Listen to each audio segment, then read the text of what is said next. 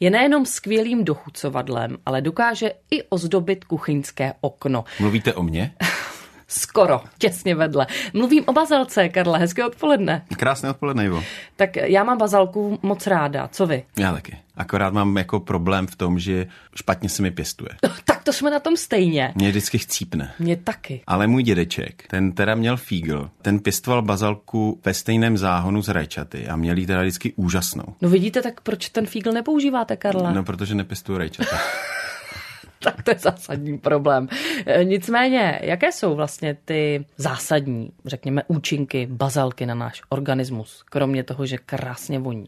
Pomáhá nám při střevních potížích a pozitivně taky prý, nikdy jsem to neskoušel, ale funguje proti zánětům. Dobře. Ale já ho teda radši teda v kuchyni. Tak to jsme na- na tom úplně stejně. Tak pěstovat nebo kupovat? Já jsem v tom vytrvalý, že i když mi nejde, tak ji pořád pěstuju. Protože vždycky je lepší mít doma ten květináček s bazalkou hned v kuchyni nebo za oknem a ustříhnout si, když potřebujete ten čerstvý lístek. Navíc nikdy nevíte, kdy se to zlomí Přesně a ona tak. vám krásně poroste, že? No, zkoušel jsem několik druhů bazalky, protože je jich fakt strašná spousta. Je taková citronová třeba bazalka, která má opravdu takový jemný až limetkový nádech. Ta je výborná, ale protože já třeba osobně miluju klasické kapréze, což je rajče, mozzarella, bazalka nebo pesto se může dát. Olivový olej. olej. olej, sůl, pepř. Bych se o tom umlátil. Skvělé. Jednoduchá záležitost, ale velmi... Vždycky záleží na kvalitě potravin. Dá se tam vysledovat, řekněme, nějaká výhoda třeba v jejím původu?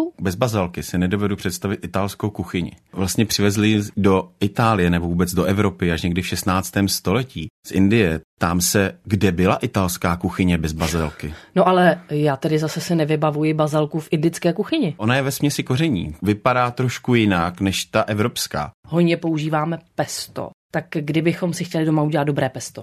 Jak? Varianta s mixováním je eh, asi v dnešní době nejjednodušší.